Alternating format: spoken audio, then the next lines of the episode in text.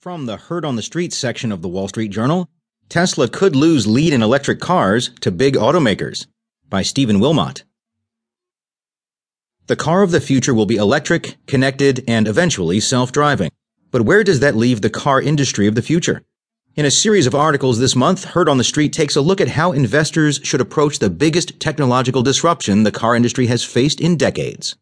It is always tempting to frame competition in the car industry as a race.